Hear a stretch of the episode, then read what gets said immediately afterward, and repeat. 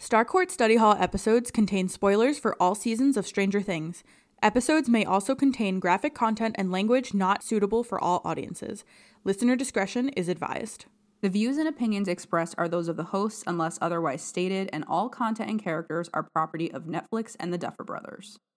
I'm Marina, And I'm Amanda. and, this, is Starcourt Study Hall.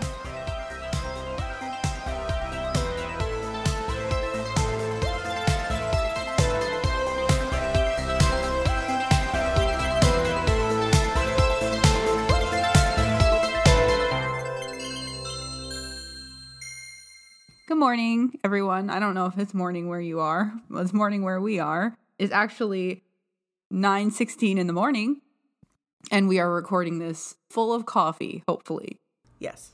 So today our episode is another chapter episode and we're going to cover Holly Jolly, which is chapter 3 of season 1. One of the things that I kept thinking as I was watching this episode or chapter was I can't believe we're already doing a podcast episode on chapter 3. Like it I feel like we just started doing this and now we're already on chapter 3. So, yeah, today we're going to talk about Holly Jolly, which is again chapter 3 of season 1. Yes. I'm pretty excited to get into this one. We were just saying before we started that this one kind of felt more exciting to get through than previous episodes, and I feel like it's because the action is starting to pick up in this one. So, for a quick summary, Holly Jolly was written by Jessica Mecklenburg and directed by Sean Levy. So this is our first episode directed by Sean Levy. Pretty pretty excited about that one because he's Hmm. Yeah. directed some of the big ones, and surprisingly, it aired on July fifteenth, twenty sixteen. Oh, like the Wow. rest of the entire series. what? I'm glad we keep telling everyone that. It's I really know. important. it's so important. So, for a quick summary, the boys and the viewers learn about Eleven's powers.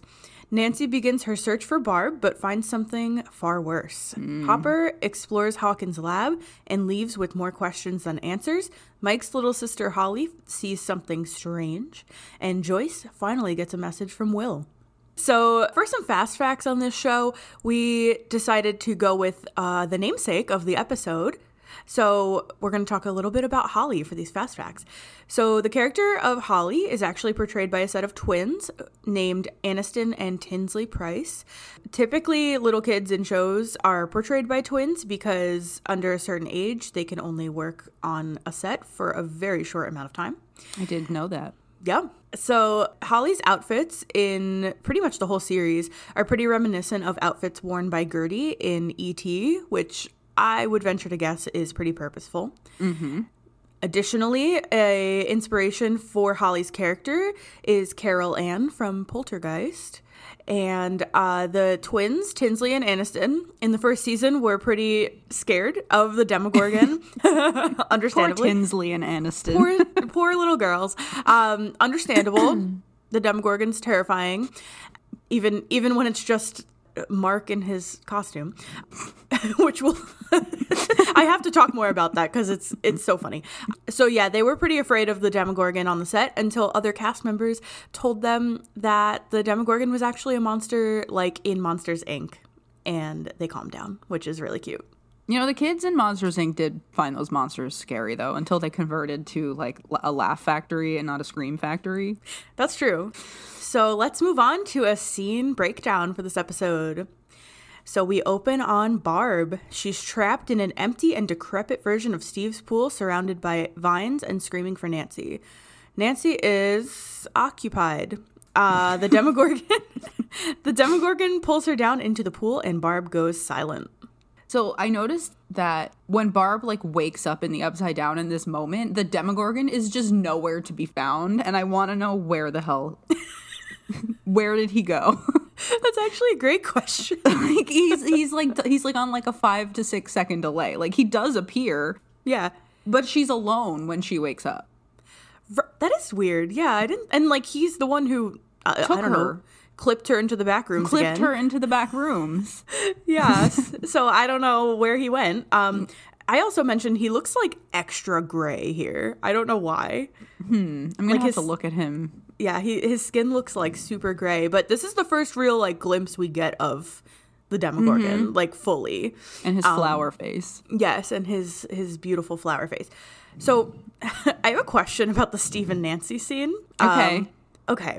So, all of you out there who have boobs, Not I- me. For the record. So if you're a person listening and you have boobs and you've worn a bra before, or or not, you would understand that when you lay down flat, your boobs just kind of they go flat with you. If you look at at the way that Nancy is laying, Okay. I'm telling you, Hold if- on. She's are you gonna pull it up because No. she's laying she she's laying flat right, and she's still wearing her bra, which I don't know. Are we to assume she wore it the whole time? Who knows? So she's but her her boobs are like still there. Like normally when you lay down flat, they go away. She's a young lady. I don't know. I guess when when you reach our our ripe old age of thirty, Yeah, these things change. I guess so. All right. Well, I also have a thing about this the Nancy and Steve scene that's happening at the same time as Barb is screaming in the upside down. so there's this like weird reversal of the 80s horror trope where like the alleged virgin lives till the end of the slasher flick but everybody else who had sex in the movie ends up dying Oh, right? But this is like Nancy and Steve having sex, okay? Rebellion, right? Yes. And they're spared. And Barb, who likely has never slept with anyone, Yeah. is dying. Yeah, I didn't think about that. Yeah. Normally the the the the one character in an 80s horror and probably I mean I don't know if I can even generalize it to 80s horror, but it feels really like 80s horror-ish. Whenever characters have sex in 80s horror movies, they immediately die. like it follows like it's almost like clockwork. Like I think of the two the couple in Nightmare on Elm Street and then Nancy and her boyfriend who's portrayed by Johnny Depp in that movie, they never have sex that I can gather and if, and you know Nancy lasts till the end. I don't know what poor Johnny Depp did in that film to be eaten by the bed. I don't I don't know, but he did something that defied the laws of 80s slasher flicks. Regardless, I don't know, but I just thought that was interesting because normally like Barb should be the one to survive. Yeah, I like that catch. That's cool. I don't know Yeah. anything about like movies in general, so I that was a spoiler alert. He gets eaten by a bed. What? All right, come on. You've never seen Nightmare on Elm Street. I haven't, haven't. sat you down and like required you to watch it. Somehow no, but That's a Halloween is miracle. coming. It's time. I mean, it's August, so Halloween is here. Really. You're right. As you I think drink from a Halloween as I mug. Drink, I'm drinking from a Halloween mug. Anyway, So later that night, Nancy goes back home, and Karen is understandably upset that Nancy is home late because she promised her 10 p.m., but it looks later than that. And she notices she's wearing Steve's sweatshirt. That same night, Jonathan is awoken by Joyce, who actually technically it's like the early morning hours, but uh, Jonathan is awoken by Joyce, who he hears speaking to Will. Jonathan discovers. yep. Jonathan discovers that she believes Will is speaking to her through the lights, and Jonathan begs her to get some rest. the funny part about this to me was you have Karen who is like begging Nancy to talk to her when she gets home. She's like, "You can talk to me," and then you have Joyce who's saying the same thing but to string lights. Yes. She's like, "You can talk to me," but it's just string lights. And a room full of lamps. yeah. Um, yeah, speaking of you can talk to me, I I think we're at uh, three now. The the you can talk to me oh, count. Yes, It's Karen made it is to three? desperate. Yeah, Yes. she she wants to be spoken to by her children, So badly. confided in. Yes. Jonathan saying, You don't need more lamps. I wrote that down also. He's made me so frustrated. He's like, "Mom, we I have also enough lighting." I think that his uh, accent came out a little bit on the word lamps. He says it like lamps, like a like a long a. You got to listen to it again. Am I a bad fan? What is his accent? Oh, he's British. No shot. Yeah, he is. That guy's British. Yeah, Charlie Heaton is British. No idea. No, I mean I can kind of tell now that I'm thinking about it, but like, Yeah. okay, Yeah. wow. I know, pretty impressive. All the all the Midwestern accents by the the several people in the show who are not from the United States Yeah. are very impressive. Yeah. And we got another Jonathan making breakfast. Another Jonathan making breakfast. This is, I think, like almost three. It is. right? He makes brec- every episode. This man is making breakfast. Yes, he is. He is. he must be really good at it. Uh, the next, or I'm sorry, not the next morning, the same morning. Oh, the wait, hold on, hold on, hold Yeah, no, on, no. hold Oh, on, you have hold on. more? Okay. I do have one thing. I just want to point out that lamps off the soundtrack plays here, the score, and it's like I think it's the first time we hear it, and it's just it's so twinkly. I know. and and good. Like I just lamps.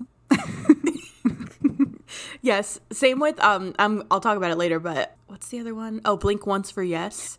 This episode, this So chapter twinkly. with with the with the score, I think it was like like all the bangers off the score were in this chapter. Lamps. Yeah, lamps and the other one are just so nice and bouncy and twinkly. So yeah, later that morning, the boys get ready to go to school, and they plan to meet L at 315, 315, Three one five. to go searching for Will. At the high school, Nancy feels that the whole school knows about her little romp with Steve, but oh, a romp. yes, a romp. Uh, but he insists that he has kept it quiet. I love how in this scene Dustin criticizes Lucas's weapon stash. He's like, "What are you going to do with a slingshot or a wrist rocket or whatever?" And then his contribution is like Pez vanilla wafers. I know. like what? Yeah. How are you going to criticize? First of all, these weapons are from Nam. Okay. True, they are all from Nam. Yes. I also forgot to mention in the scene that Nancy realizes that Barb is not there. She at does. School, and she says to the girl who sits in front of her, Allie, she asks her if she's seen Barb, and Allie goes, Shouldn't you know? Allie, shut up. What? You think I keep tabs on this girl? First of all, we don't have cell phones, okay? How am I True. supposed to know where she is? I don't know. It is interesting though, because like I think in the obviously in the, the last chapter, no, that's the first one, the vanishing of Will Byers. You get the first, you get them realizing that Will's not there, Yeah. and then in this one you get Nancy realizing that Barb isn't there, and none of the classmates are helpful. No. They're all like, Why are you not keeping tabs on your friend who you apparently own? Um, Hold on, she doesn't have her location services Yeah. on. My bad. We get our first public kiss between Steve and Nancy. Yes, and we hear the kiss Mm-hmm. from the soundtrack, another banger. Yes. I also wrote I'm gonna going, stop saying that. going backwards a little bit. I also wrote when the boys are going through the weapons and stuff, Lucas is like, I'm gonna slingshot it in the eye. Bold of Lucas to assume it has an eye. You know, that is. And I don't know why, but when Mike mentioned the power lines in this moment, like when he's telling Elle where to meet them at 315, um, Yes. I got this visual of the mind flayer tangled in power lines, like because of all of his legs. Now, did that happen or did I just make that up in you my might have own my made that- mindscape? No? Okay. In your I don't mindscape. know why. I, like yeah, like in season three, I don't know why. Like when he's like barreling down the road after the car, like I just got this image of him just completely tangled in power lines. And you know how like planes, those balls on the power Yeah, lines, yeah. like maybe we need those for the mind flayer when Oh, he is that visits what- Earth. I had no clue what those were for. Yeah, that's so planes don't hit power lines. Okay, how When is you a blow ball? Amanda's mind? It's a color. what? The ball is a color. How does that? How does that stop planes? The planes can see the the ball. Wow. If this is totally wrong, feel free to correct us in some capacity. I just always thought that the balls on power lines were so planes could see them. Okay. The power I- lines. Yes, and the balls. Anyway, I think Anyway. we need those for the mind flayer when he's Yes. visiting. Yes, you know, I I didn't realize you were talking about the um the the physical mind flayer, the skin spider. Yeah, the skin's the sausage spider, Okay. the meat monster. Ew, to all of that. Yeah. Yeah. Anyway, Anyway, the, the other thing about this scene too is that when you have Na- the the kiss between Nancy and Steve, you see that on the inside of Nancy's locker are all these butterfly stickers. yeah, And butterflies are a symbol of, you know, MK Ultra stuff. yes, yes, Yes. Yes. And also, why does Steve like point out the sticker? Did you notice that? Yeah, like, I right did. before he leaves Nancy's locker, he's like, hmm, there's a sticker here. And then he Yeah. like walks away. I almost wrote that down, but I was like, that feels insignificant, but it probably isn't. No, but whatever. Um, So yeah, yeah. MK Ultra. MK Ultra, Project Monarch, all Yep. that good stuff. Um, GGs. yes. Hopper gets permission, and by gets permission, I mean strong arms the guy at the security booth. Patrick. Patrick, yes, to explore Hawkins' lab. Back at the Wheeler's house, Elle switches through TV channels and sees a Coke commercial, prompting a flashback of Brenner forcing a young Eleven to crush a Coke can. Meanwhile, Joyce buys and hangs Christmas lights, hoping it will open up communication with Will. Mm-hmm. Yeah, Hopper with the charisma, though. Yeah, I would let I would I wouldn't I wouldn't give him a hard time. Nope, I wouldn't either. He seems friendly. oh yes. Perfectly friendly. well, like the way he frames it though, like he he makes it seem like it's just like all about getting answers for Joyce and yeah. yeah. Oh, like so you gotta I- check this box, right? He's like, I got a Yes. worried mom, I gotta check this box, sort of thing. So I, I enjoyed his little charisma there. Um, Yeah. Also, how cute was it when Elle picks up the phone and then she starts humming to match the dial tone? Mm. so cute. So I liked this. This this is when it opens with L levitating the Millennium Falcon, mm-hmm. and it reminded me. I think it's obviously supposed to remind us of when Luke gets his X-wing out of Yoda's swamp, Yes, finally yes, yes, using the yes. Force, and you Yeah. see like the the Star Wars parallel with that.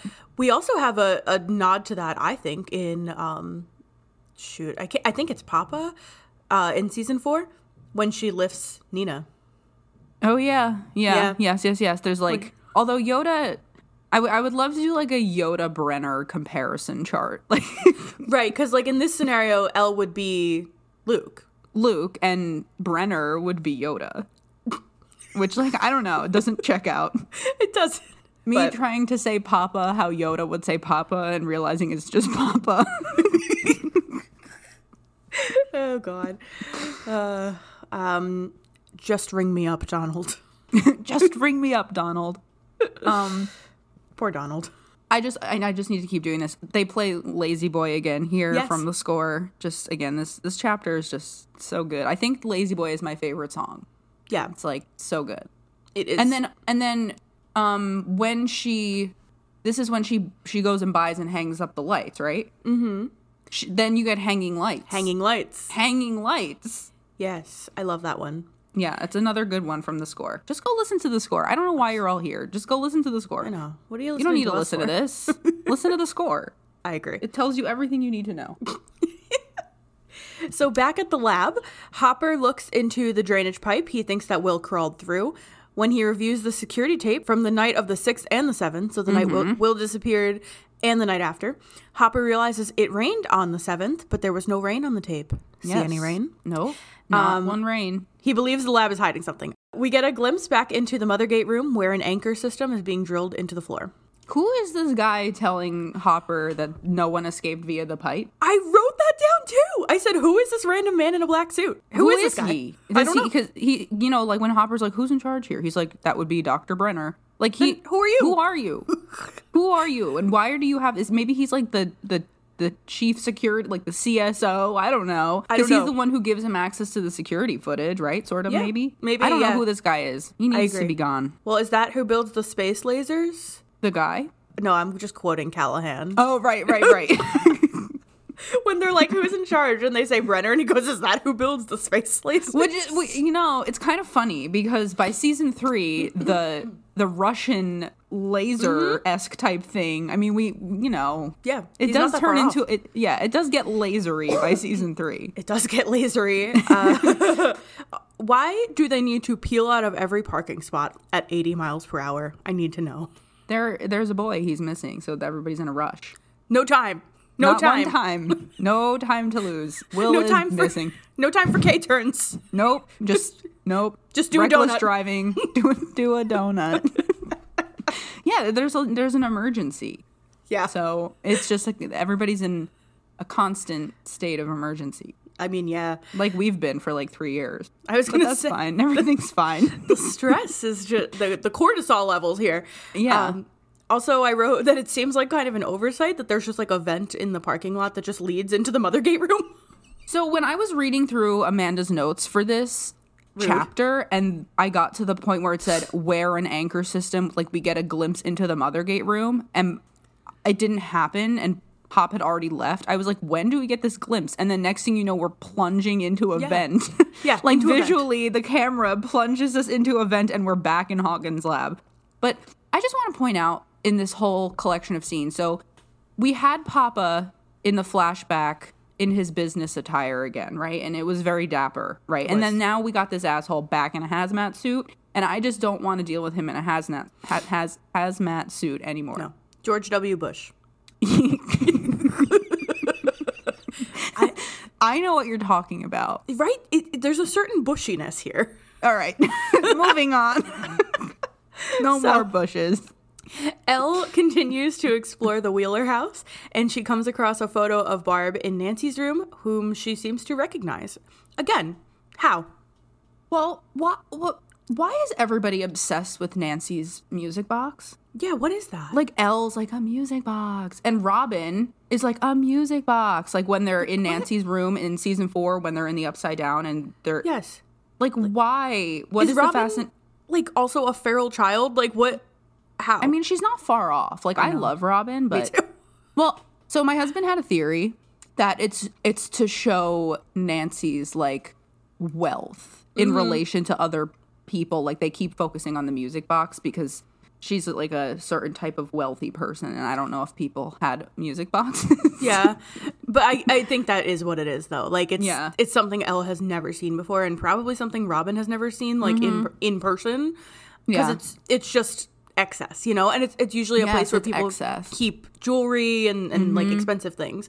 So that's probably what it is. yeah, Um, and we don't know anything about Robin's like family backstory. We know nothing about that. So Except but that still. she says that she's poor. Yeah, and it took her like three times as long to learn to walk than the, all the other babies. So, my other question about this is normally when you go into like a photo booth, it'll print out two strips. Nancy has both of them. There's two of the same photo strip on her bulletin board. Why does she have both? Maybe the photo booth printed four. Maybe. So, so we interpret Elle's stare at this photo of Barb and Nancy as recognition of Barb. That's what I thought. Okay. Yeah. Because I think this one's a little bit more up, like it's vaguer, Yeah. more vague. Like when she looks at Will, she like her eyes widen, and I Mm-hmm. feel like she. It's like very obvious that she's rec- doesn't she point to him? Yeah, Yeah. she points to him. But this one's I don't know. To me, it felt a little bit more like up to interpretation. Like I can't say for sure that she recognizes him, her. Yeah, same. I- It's it is definitely up for interpretation. I just thought that way because they like she kind of like lingers on the photo and then the scene ends. So Mm-hmm. Yeah. that's just like how I interpreted it. Yeah, So, back at the high school, Tommy and Carol to continue to be disgusting fools in the lunchroom, and they're mocking Nancy and Steve for having sex the night before. Nancy is horrified, and Steve is amused, maybe. Um, at the middle school, the boys get picked on by mouth breathers, causing Mike to. ca- causing Mike to fall and hit his chin on a rock. Jonathan Oh no. Jonathan develops his creeper photos and is caught in the dark room by another student. We also get our first glimpse of the buyer's home strung up with the Christmas lights. So in this in the scene in the calf when with Carol and Tommy and Steve and Nancy, why is Carol complaining about being frostbitten? Yeah, in a heated pool. Is that what it's supposed to be? Like they were swimming in the cold and she's concerned about frostbite? Yeah, because Steve even says the pool is heated. Okay. So I don't know what her problem is. I just was like, why is she concerned about frostbite? Yeah, she definitely just like got a bug bite on her ankle or something. like it's, it's like a tiny little patch that she's pointing to, like on the inside of her leg. The Demogorgon Yes. So took weird. a little nip. These two are these two are absolute sociopaths. This one's They're really bad. moaning loudly in a high school lunchroom. Why? when I was looking up the like I knew of the 80s horror trope with the the sex and death thing, Yeah. but when I was looking up other 80s horror tropes from films, the 80s bully came up as like a very exaggerated, almost caricature of bullying and Yeah. how that's how bullies were portrayed in 80s films. And this scene with them doing that that like loud exaggerated moaning Yeah. and then the next scene where you have um, Troy and James trip Mike and he hurts his chin. Mm-hmm. Like it just really reminded me of like these are very exaggerated portrayals of bullies. Like yeah, yeah. Yeah. I don't I don't know. And I think it also serves because these scenes come back to back. They're like r- one right after the other. So you see the teens dealing with their bullying situation, and then you see the younger kids dealing with their bullying situation. Right. And I feel like it's to serve as a reminder that, like, in addition to, you know, the supernatural existential threat of, you know, like the Demogorgon and another dimension, these people are still just dealing with social bullshit. Yeah. Like, they have th- these assholes and these assholes, and they're still just dealing with them. That's true. If these people knew what they were Yeah. actually dealing with, like they would be very Small humbled. potatoes. very small. I I noticed that when they're dealing with the mouth breathers, Lucas says she's not a superhero. Yeah. Yeah. Yeah, Oh. I know. Also, uh, the homophobia is strong with that Yes. dumbass. Like, Troy, like, what is your problem, man? He implies that a queer person would probably be killed by another queer person. First of all, right, that doesn't even make sense. Number one, where did he get that data? from his disgusting dad. His parents. Yeah. His parents. Yeah, he no, that's what he said. He said my Mm-hmm. my dad said like this kid is definitely going to grow up to vote for whoever his parents voted for for his Yeah. entire life and not have a single original opinion. But Mm-hmm. you know, uh, I I have personal feelings about this fictional character. Amanda's taking this personally. I really am. And but I speaking mean, rightfully so. yeah. Speaking of personal, uh, frog face, th- we really couldn't come up with a better insult for poor I know. Mike because that is personal. That is Finn Wolfhard's face that we're talking Well, about. but even, I mean, again, like even calling Lucas Midnight, Right? Racist. like, that's a that's a outwardly. straight up can't help it. He that's just who he is. Like, how are you Clearly. gonna? att- I can't. I also noticed Mike comforted Dustin the last time that the bullies bothered them, and now this time Dustin comforts Mike after Mm-hmm. Yeah. he hits his chin. Yeah, and doesn't he comfort him by give like? Don't they start collecting rocks? Yeah. It's so cute. I know. W- When we get to the buyer's home and we see it strung up, Yeah. that's when we get one blink for yes. Oh, it's so another pretty. another song off of the score. I know. I'm never gonna shut up about the score. Just, It's just, just so accept good. it. It is this, especially season one score. To me, nothing compares to the season one score. I mean, Yeah. season four is pretty good. I will give season four that it stood out to me as far as the score is concerned more than season twos and threes. Mm. But season one, I don't know. It's just it's like all of Stranger Things embodied. It is. After that, Hopper and Powell head to the library to start reading about Hawkins' lab on microfiche. They discover the name of a woman, Terry Ives, who was involved in the government research project MK Ultra, who claims that Dr. Brenner stole her child. I have a question though. Were you going to ask about Marissa, Yeah, Why does Powell feel the need to give Hopper shit the librarian? about being with a librarian? yeah, what does that mean? I have I see what he likes well-read women. I see nothing wrong with this at all. No. I, I had to wonder if he was just implying like, have you slept with every woman in this town? Okay. Yeah, that's what Like, I'm so what guessing, but- even so? I don't know. Yeah, let him live his life, man. Okay, I also have like a bone to pick with Marissa a little bit. She's like, "Shouldn't you be looking for that missing kid? Um, shouldn't you be being a librarian instead of announcing your sex life to the entire library? Shouldn't you be being a librarian? Like, imagine if you're just at work, right? And like a dude that you hooked up with walks in and you're like, "Hey everyone. Hey everyone I work with." it's a library. You're being loud. like it's just weird. So, uh, also for the scene, we get a lot of really interesting uh, tidbits in the articles, which I took photos of on my phone. So I will read some tidbits now. Yes. Um, all right. So the first article we see is titled "Alleged Experiments, comma Abuse," Hmm. and it's about Terry Ives's uh, legal case against Dr. Brenner. And it says uh, it suffered another setback today when the district attorney's office formally refused to press criminal charges against Brenner. The next Hmm. article we see is of that kind of horrifying negative image of Brenner with all of the test subjects in the hospital gowns. Yeah, that is a weird one. And basically, it's this article is just kind of about MK Ultra more in general, and it starts out by saying the trust of the American people has been shaken to its core as a special inquiry into the covert CIA operation codenamed MK Ultra has exposed the extensive details about that which has been haunting the nation for the past decade. I don't. Who wrote that article? I don't know. Let's see. There was no editor. I don't know. Um, okay, and then the next one is uh, Dr. Brenner named in lawsuit, which is again about Terry Ives's um, lawsuit against Yep. him, basically saying that he stole her daughter, that he did all these tests, etc. The last one we see is kind of like a write up on Terry Ives specifically, and again it says that they, the attorney's office uh, declined to press criminal charges, citing lack of evidence. Local resident Terry Ives is not giving up her search for justice for herself and for her daughter, and this morning filed a lawsuit against research scientist Dr. Martin Brenner. Miss Ives' suit seeks unspecified damages against Dr. Brenner and his facility, alleging physical abuse, sleep deprivation, and it cuts off there. Yeah. So yeah, that's some some interesting little tidbits we get in those Oh. articles. And we're we're gonna do a whole episode just on MK Ultra. Yeah. And And like, we're going to go into the history of it and we're going to talk about what the experiments actually did and how the government was involved. And then obviously, we're going to, you know, tie it back to Stranger Things. But course. it's just a fascinating piece of history. I'm very excited to get into that. Yes. So after that, Karen Wheeler visits Joyce with her young daughter Holly. Holly notices the Christmas lights flickering and she follows them to Will's room.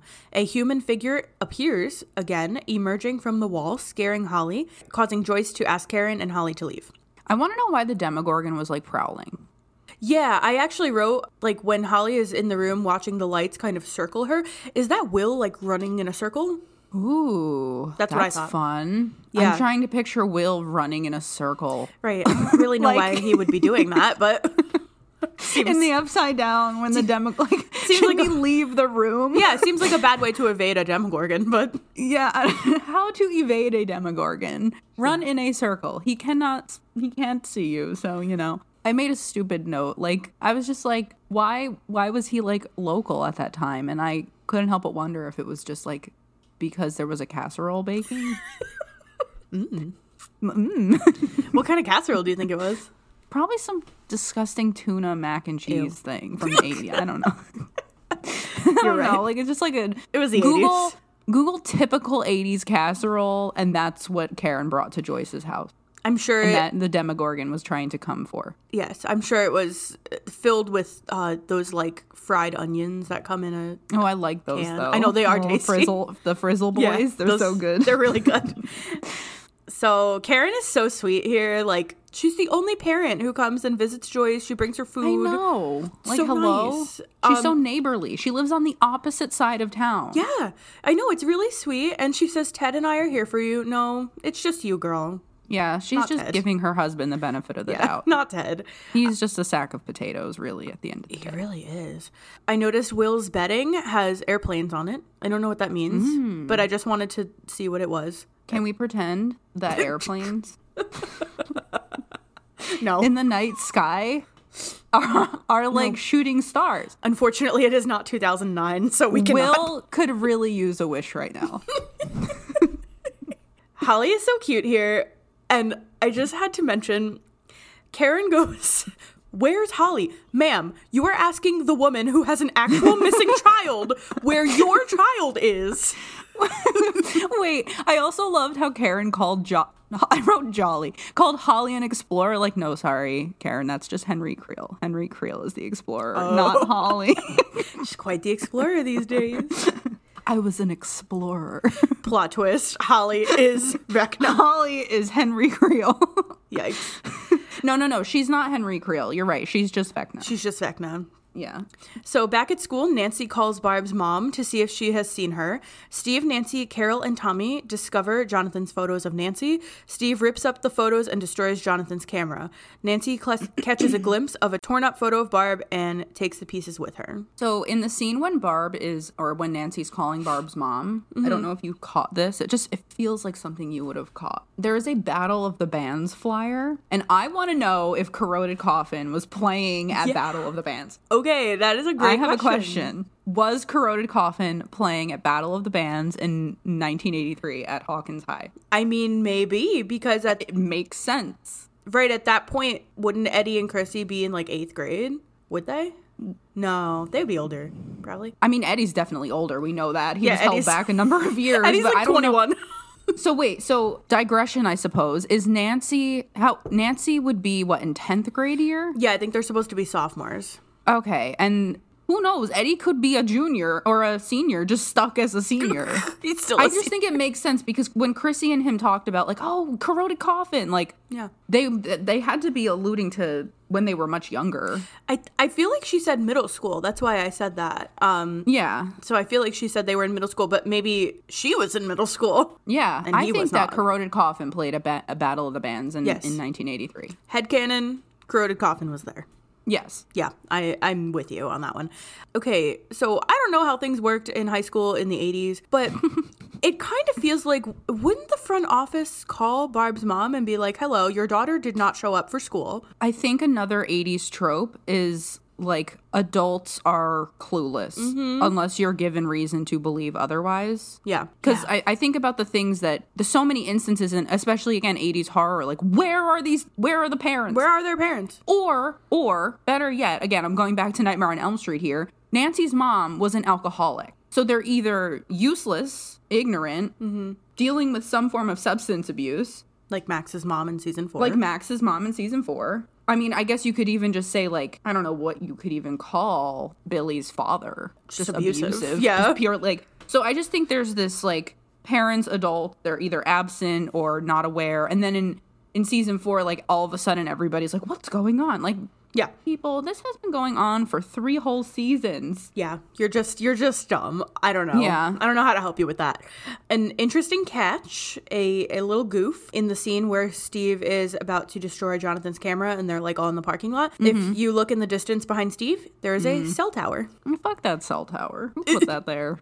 So canonically, um, Hawkins does have cell service. Oh, perfect. Okay, that helps because my point about the scene was if this was 2022, these photos would have been like it would have been like a nude photo leak. Oh yeah, Yeah, Nancy's nudes would have been released to the high school, and but I don't know if it would have been like on Jonathan's hands. Like something tells Right. me that Carol and Tommy would have gotten hold of these photos, and Yeah. somehow they would have blasted them out, not Jonathan. yeah. So while waiting for the boys at the power lines, Elle encounters a stray cat who seems to really hate her. Um, Grr. she she has a flashback of Brenner who was trying to force her to harm a cat. When she refused, she was tossed in the brig by two orderlies whom she kills.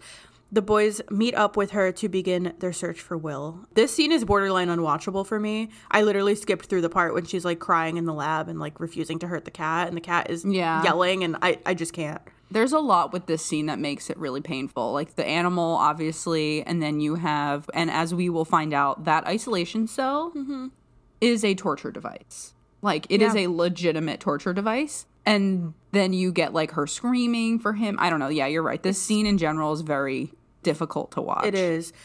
Also, I wrote orange cat behavior. If anyone if or if anyone out here has Never had an orange cat. has ever had an orange cat, you know that those those guys are wild. Um, and the cat that is hissing at her, it, uh, like on the field in the power lines, is an orange stripy cat. And uh, my family has an orange stripy cat, and we've had cats forever, our whole lives. And that cat is the weirdest, craziest cat we have ever met.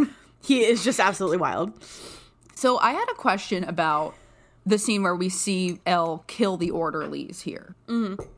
So is this just how people with telekinesis murder people? They explode their brains.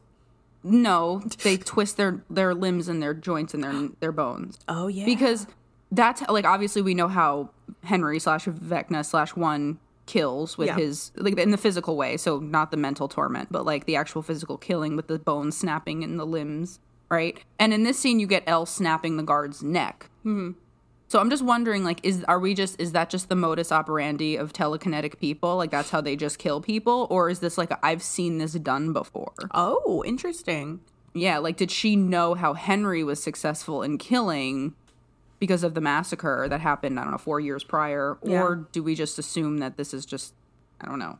You know what I'm saying? Yeah. No, that makes sense actually. I didn't really think about that. And yeah, I mean, now we have that context so we know that Elle has never killed before that.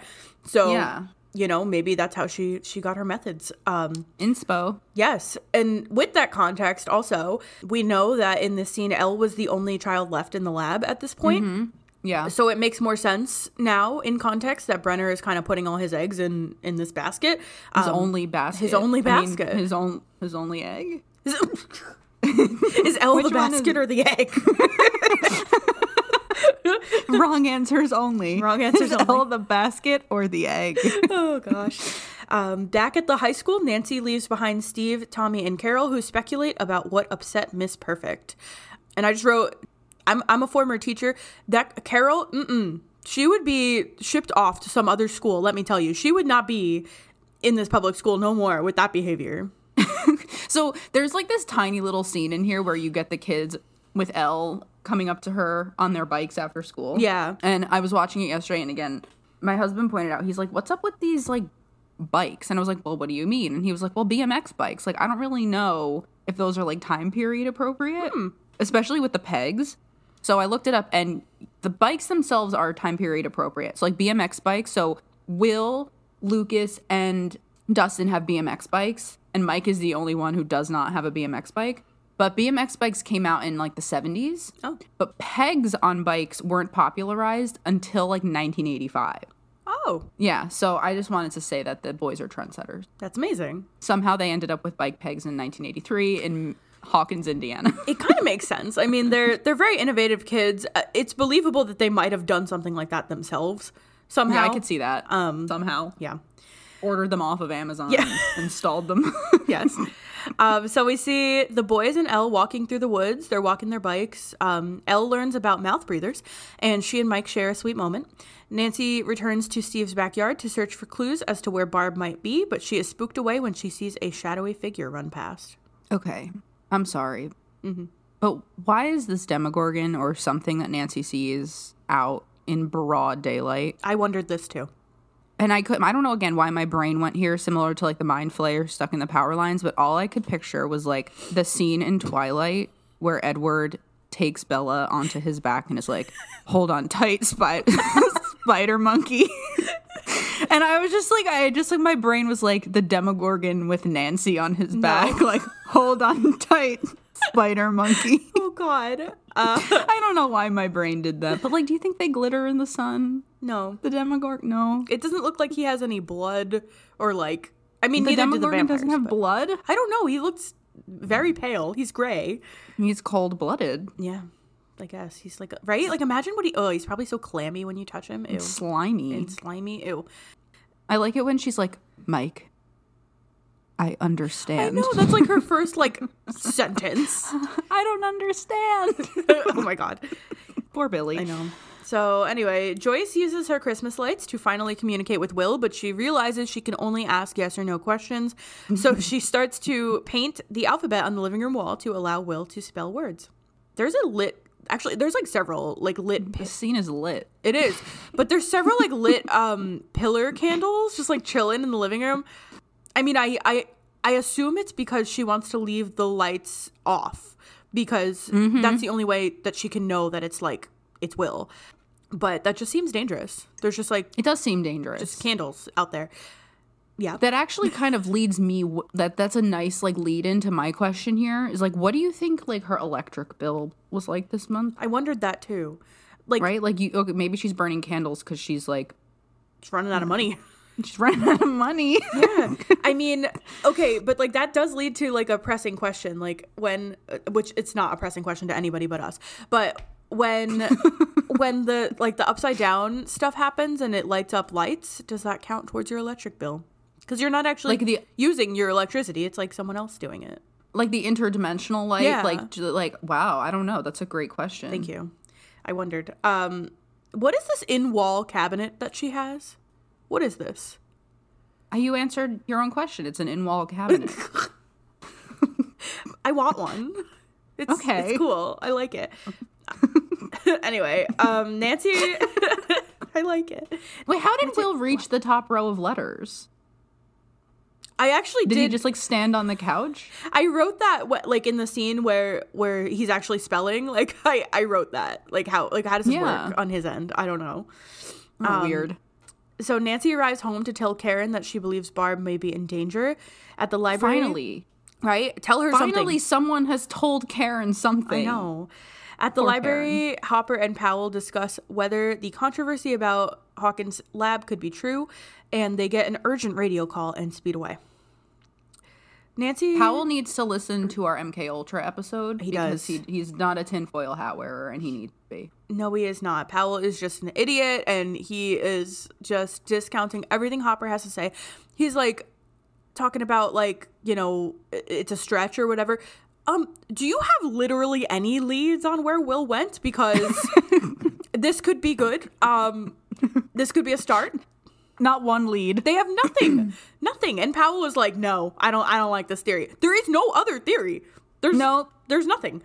Um, No. Natalia Dyer is so good in that scene when she comes home and she just drops her Mm-hmm. bag and her hair is all frizzed out and she's just like a, a mess, like can't even breathe. And it's so What does sweet. she say? She's like, I think something bad has happened to Barb. Yeah, something terrible. Something terrible. Yeah, and We also Go I ahead. was just gonna say Karen is such a good mom here. She stops what I she's doing know. immediately. She Thank you, Karen. immediately notices that something is wrong with Nancy.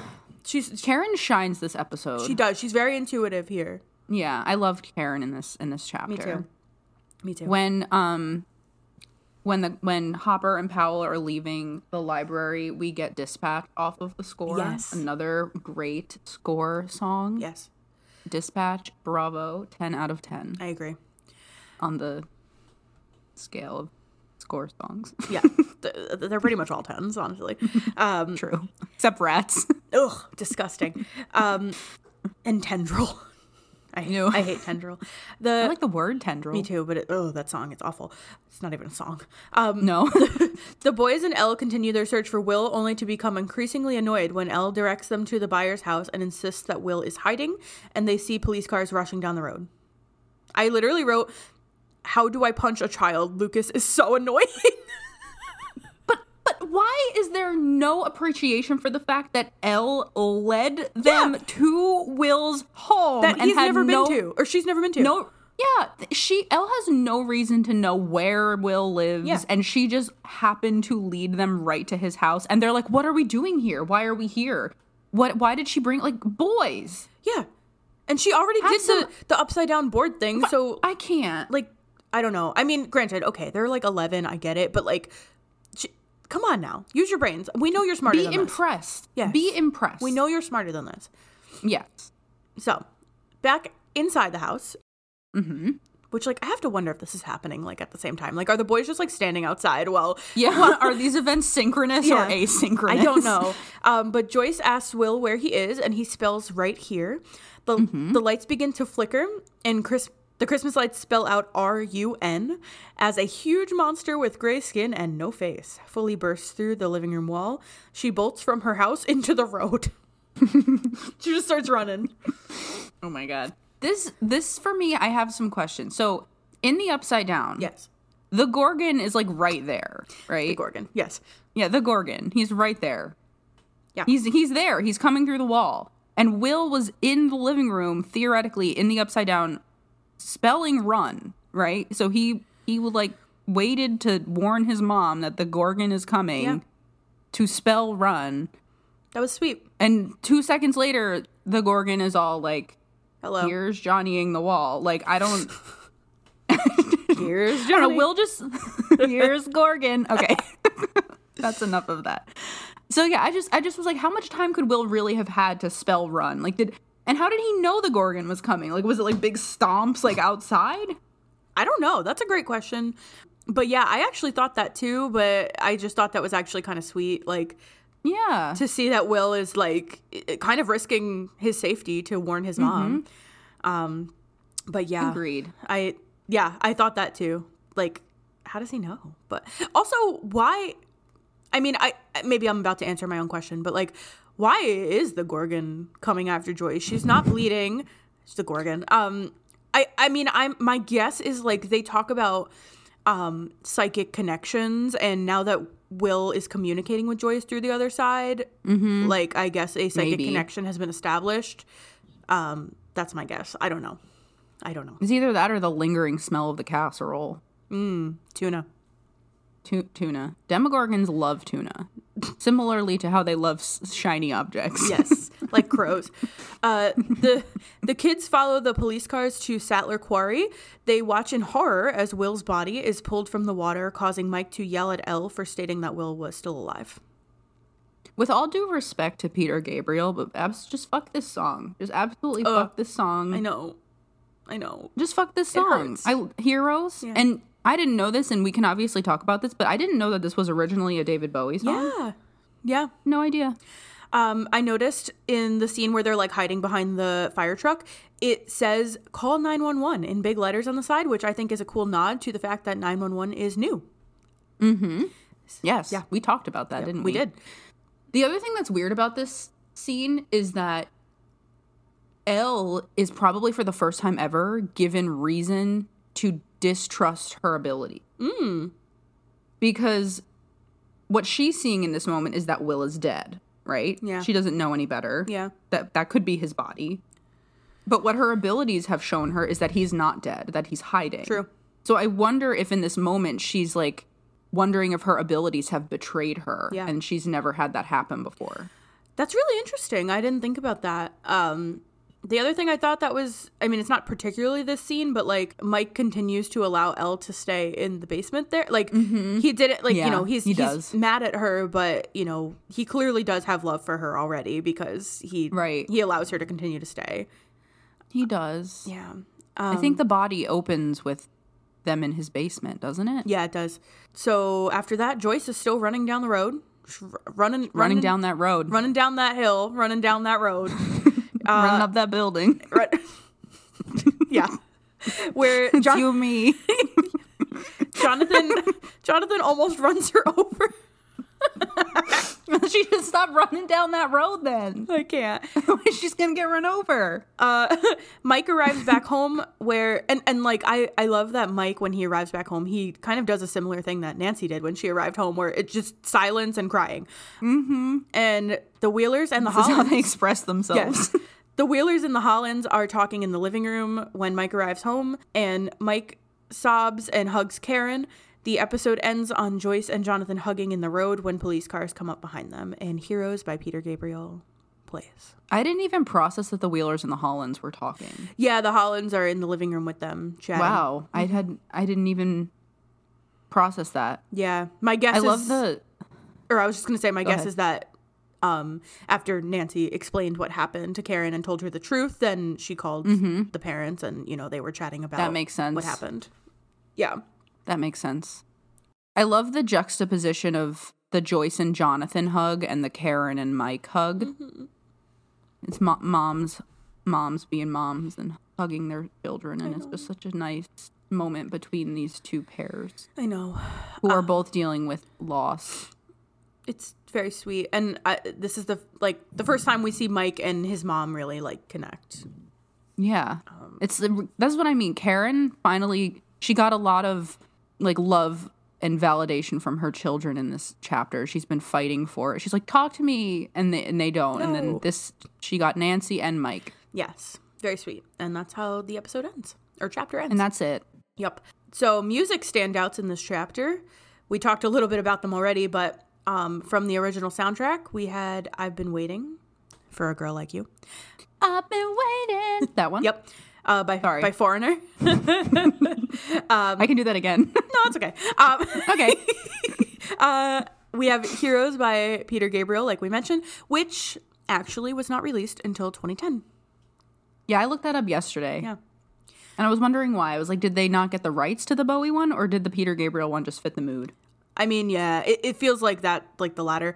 And then we have some standouts from the score. Um, we actually didn't have like a ton of original soundtrack music in this one. It was very score heavy. No.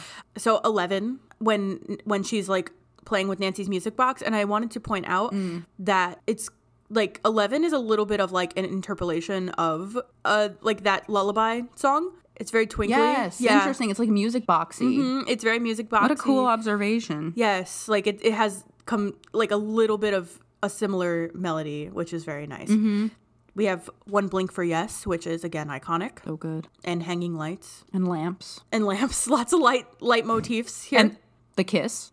yes, that's a sweet one. And then dispatch. Dispatch is dispatch. Dispatch. has no business going as hard as it does.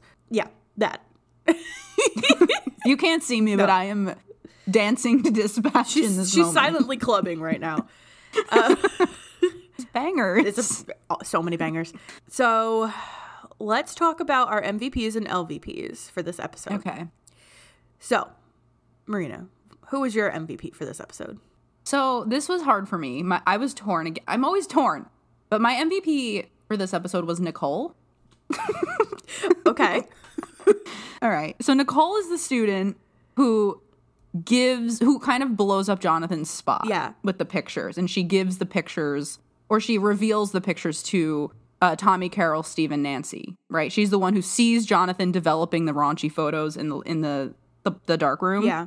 and blows up his spot. And the reason why I chose Nicole as MVP is because literally none of the subsequent events that happened would have happened had she not blown up his spot. yeah. And I mean, also kind of progressive.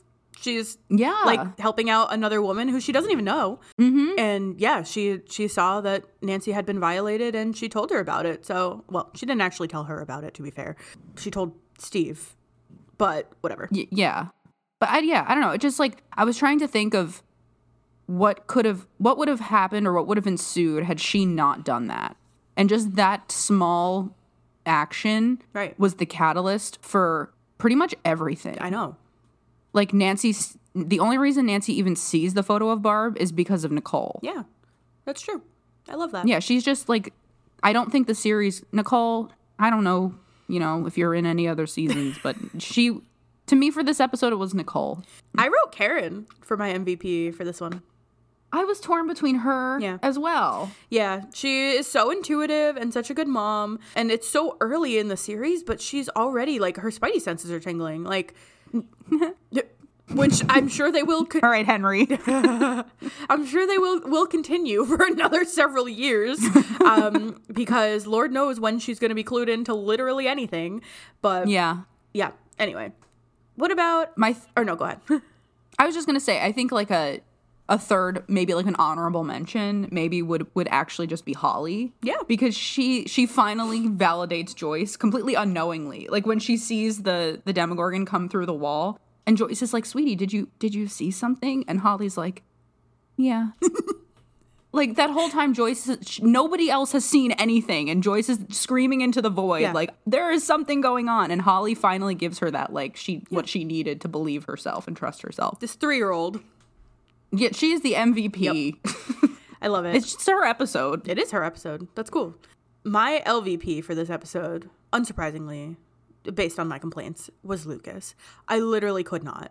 Literally could Hmm, yeah. Mm-hmm. not deal with Lucas. in this e- Open your damn mind a little tiny bit. Okay, you're all s- Why is he keeping this curiosity Yes, door locked? He is. He's keeping a curiosity door locked. They're all science nerds. Would it be so far fetched to open your mind a little bit that something weird is going on here? I mean, this girl. He's a little too logical Yes. in this episode. This girl has psychic powers. You've already seen it demonstrated. Like, obviously, Yeah. there is potential that something unknown is happening here. And you're just like, she's a weirdo. She's a weirdo. What's wrong with the weirdo? Shut up. Shut up.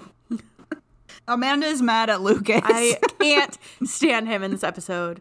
And I'm so he's sorry. hard to palate in season one. I feel like is. until because he's going against what our what we're like our our heroes here. He's like Yeah. sort of yeah Yeah, he's like holding. yeah. I he's thought of holding them back. Lucas too. Yeah, Poor Lucas. know, he's he's, a pain. struggling. he really is. Um, but yeah, he was a pain in this episode. So sorry, Lucas. Um, all right. So, do we want to talk about if this episode took place in 2022? Yes. So I had a handful of things here. Okay. So my first one, I think we I mean, we don't need to like go into this further, but the photo of the Demogorgon could have just been like plopped into Photoshop and brightened, Yeah. right? Yeah. And there there would have been no ripping up of the photo, and like it would have just been a photo on your phone, and you could just throw it in, upload it to Instagram, and be like, saw this weird figure. What is this? Put it on your story with like a poll. Is this a Demogorgon? Is it a bear?